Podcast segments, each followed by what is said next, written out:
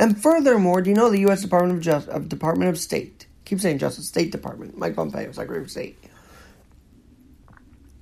is advertising as part of the Rewards for Justice program a $20 million award for information leading to the safe location, recovery, and return of Robert Levinson, who was taken hostage in Iran with the involvement of the Iranian regime.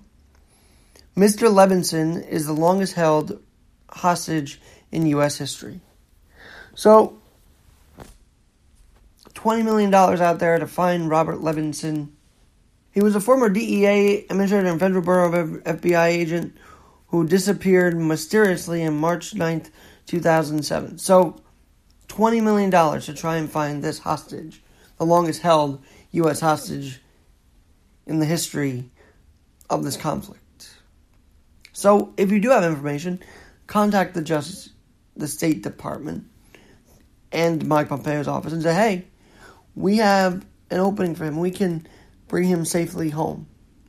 $20 million rewards for justice program.